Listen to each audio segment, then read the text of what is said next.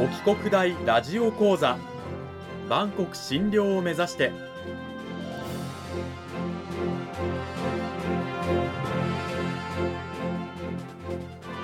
番組タイトルにある万国診療とは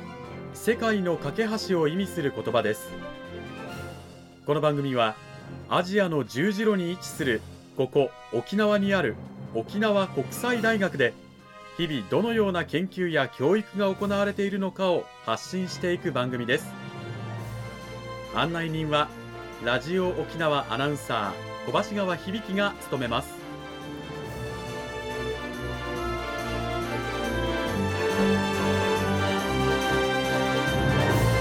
この番組は沖縄国際大学の提供でお送りします。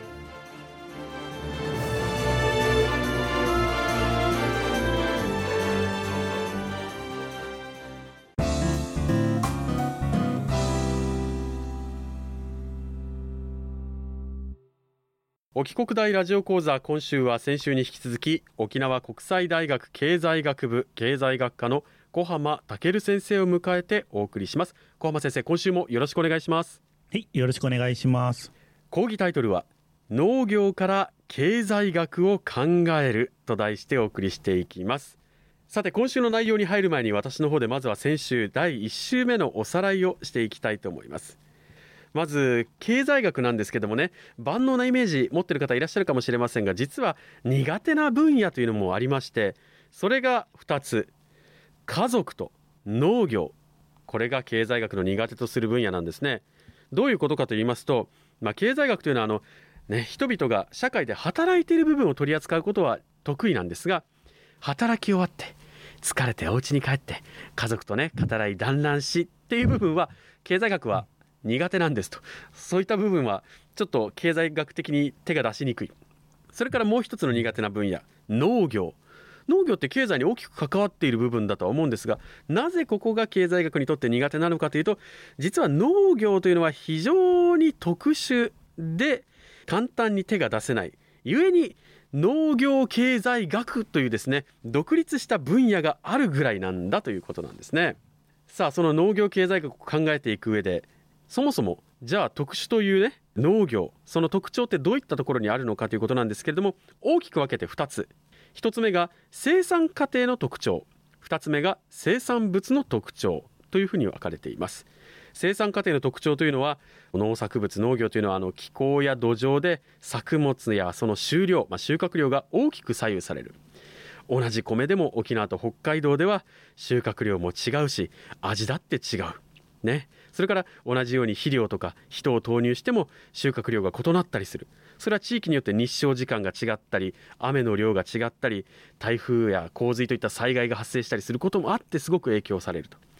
それからそもそも土地というね財が特殊であるっていう事情もあります。え豊かな土地とそうでない土地があったりこの作物には適しているけどこの作物には適さない土地っていうのがあったりでそもそも土地っていうのが特殊なんですよという生産過程の特徴。そして生産物の特徴としてはやはりこう農産物というのは消費期間が短い。車とか冷蔵庫洗濯機っていうね年単位で持つものに比べると農産物っていうのは短いスパンでね消費されるものであると。保存もね方法を間違えればすぐに傷んだり腐ったりカビが生えたりします。それから一つ一つ農産物というのは品質が違う。ね。同じリンゴの木からなるリンゴでも味が違う見た目が違うそういうふうに品質が違いますよというね農業の特徴を先週お話ししていただきましたさあそれを踏まえた上で小浜先生今週はどういったお話を聞かせていただけるんでしょうか？はい今週はですね先週お話しした農業の特殊性というものをこう考えてじゃ出てきた農業経済学っていう学問が、まあ、どういう考え方をするのかっていうのをちょっと具体的なことを取り上げながらやっていきたいと思っています。先週はねあの主に農業の特徴をお話ししていただきましたが今週はその農業経済学についてということなんですけども農業経済学これはどういった学問なのかちょっと詳しく教えていただけないでしょうか？はい。農業経済学はもちろんこう農業っていうものにこう特化した経済学的な分析です。今の世界の社会経済の、まあ、根っこには資本主義っていう考え方があります。そこでは、まあ、どうしてもこうあらゆるものっていうのが経済というのに文脈でこう価値をこう評価されていくっていうんですかね、まあ、人々の暮らしもそうだし生き方まあ、考え方っていうのも、えー、極論ですけど、そういうものも、まあ、経済にとってこう都合のいいものがこういい評価を受けたり、そうじゃないものがそうじゃない評価になったりとか、そういうところがあると思うんですけど、でもそれでいいのかっやっぱりこう思うわけです。うん、先ほど言った農業の特徴っていろんなものに、ね、特に自然に人の、ね、力が及ばないものに影響を受けやすいイメージがあるんですけれどもこれってやっぱ資本主義とはなかなかね仲良くなりにくいような要素かなっていうふうに思うんですけれどもどうなんでしょうか？はい、おっしゃる通りです。資本主義と明らかにこう対立するというか、新しい可能性になるきっかけになると思うのが、農業経済学で中心に扱う食料っていう話だと思うんです。食料ってやっぱり生きるために絶対必要ですので、そこからこう考え方を発展させることで、今ある資本主義っていうのとは違う他のね、豊かな可能性っていうのを考えることができるんじゃないかっていうふうに思ってます。そのね、資本主義とは異なる考え方可能性というものなんですけどもどういったものなのかもう少し具体的に教えていただけますか？はい、具体的にちょっと今日取り上げたいのは食料安全保障っていうお話があってですね、はい、農業経済学で最重要なトピックの一つなんですけど何か聞いたことはありますか？そうですね。あの最近だとあのロシアのウクライナ侵攻に関してあの、ね、小麦の輸出ができないっていうニュースの中で食料安全保障っていう言葉がたびたびね聞かれたと思うんですけれども食料安全保障これどういうものなんでしょうか？はい、食料安全保障というのはですね食料をどういうふうに安定的に確保するかっていう課題のことを言っています。例えば、まあ、日本の食料安全保障っていう言い方をするとこの国民が食料をね何の不安も憂いもなく手にすることができる。その安全性を保障するみたいなことになるわけですよね。はい、でも実際日本の食料自給率ってすごい低い低いって言われてますけど日本の、ね、安全保障ってちょっと食料に関しては低いのかなっていうイメージあるんですけどどうなんでしょうか？はい。実際日本の食料自給率っていうのは最近の2018年のデータで見ると38%これカロリーベースって言うんですけど38%っていう結果が出てますこれだけ低いとやっぱりこうね普段から外国産の食料なんかたくさん日本は輸入してますけれどももうじゃあ外国に任せた方がいいんじゃないかとこの農業、まあ、食料はっていうね声も出てくるんじゃないかと思うんですけどこの辺りはどうなんでしょうか？はい、えそこがとても大切なところで先ほど申し上げたように食料っていうのは人々が生きるために絶対に必要不可欠です。はい、ですので、それを完全に市場システムに任せるのは危険なんじゃないかっていうことが、えー、言えるかと思います。例えば今回のロシアのウクライナ侵攻の時に小麦の輸出が止まりましたって言った時に、じゃあ小麦の不足が世界的に不足します。じゃあ日本でも小麦高くなります。パンが高くなります。じゃあ食パンが1個1000円になりましたって言った時に、いや、そうなったらこう人々がこう生きていくそれを食べて生きていくっていうことがすごく厳しくなっちゃう、それは危険なんじゃないかっていうことです。ですので、少なくとも一部分は時給をしっかり保っていくってことが重要だと思われています。農業って我々が生きていくために必要なものを作るというねものではありますけれどもじゃあそれだけではなくてその他に農業が我々の生活に貢献している面ってあったりするんでしょうか？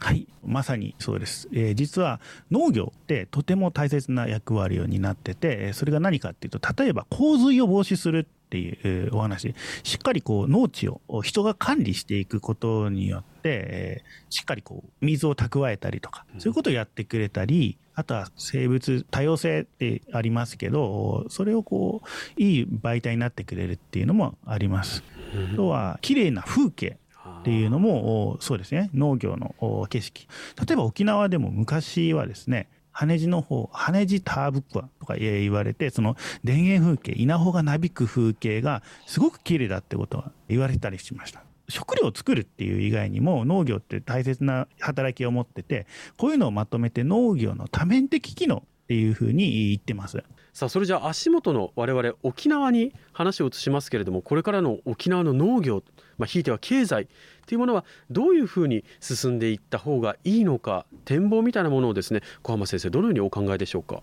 はい、現在、まあ、沖縄ではですねずっと亜熱帯性気候というのを生かした特産物例えばサトウキビマンゴーパイナップルとかもそうですしあとは、えー牛ですね肉牛の肥育とか、えーと、そういうことも一生懸命取り組まれてます。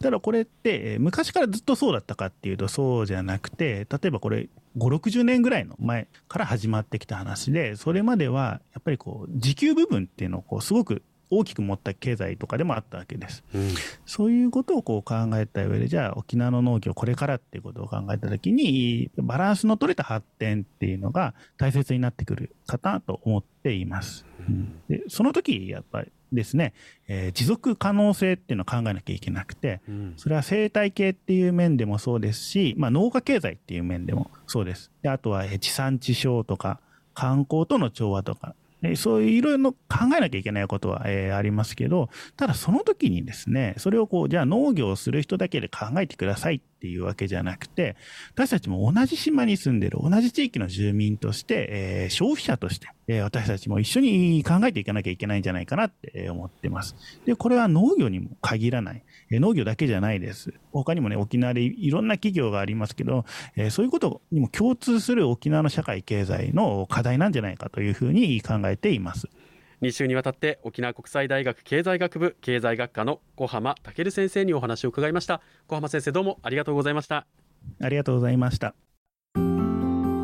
さて小浜先生のもとで経済を学ぶ学生たちなんですけれどもどういったこう研究をしたりとか卒論をねテーマを持ったりとかってされてるんでしょうか？はい。私のゼミではですね、まあ、沖縄の農業とか歴史とかいうのにこう関係したものをみんなやってます、うん、最近はですねみんなで沖縄のお茶の歴史に関するこう本を読んでまあいろいろこう考えたりしてました。でその時はですね本を読みながら沖縄のお茶に興味を持った学生が「いやじゃあちょっと俺行ってくる」って言って、はい、えー、今の羽地の五賀ですね五賀のお茶が有名なんですけど、そこに行ってきてその五賀さんのお茶を買ってきてでそれをみんなで飲みながら考えるとかそういうことをやったりしてます。というわけでぜひですね沖縄の経済農業いろんなね沖縄の経済の展望なんかについても考えていきたいという方は沖国大の小浜先生の研究室のドア叩いてみてはいかがでしょうか。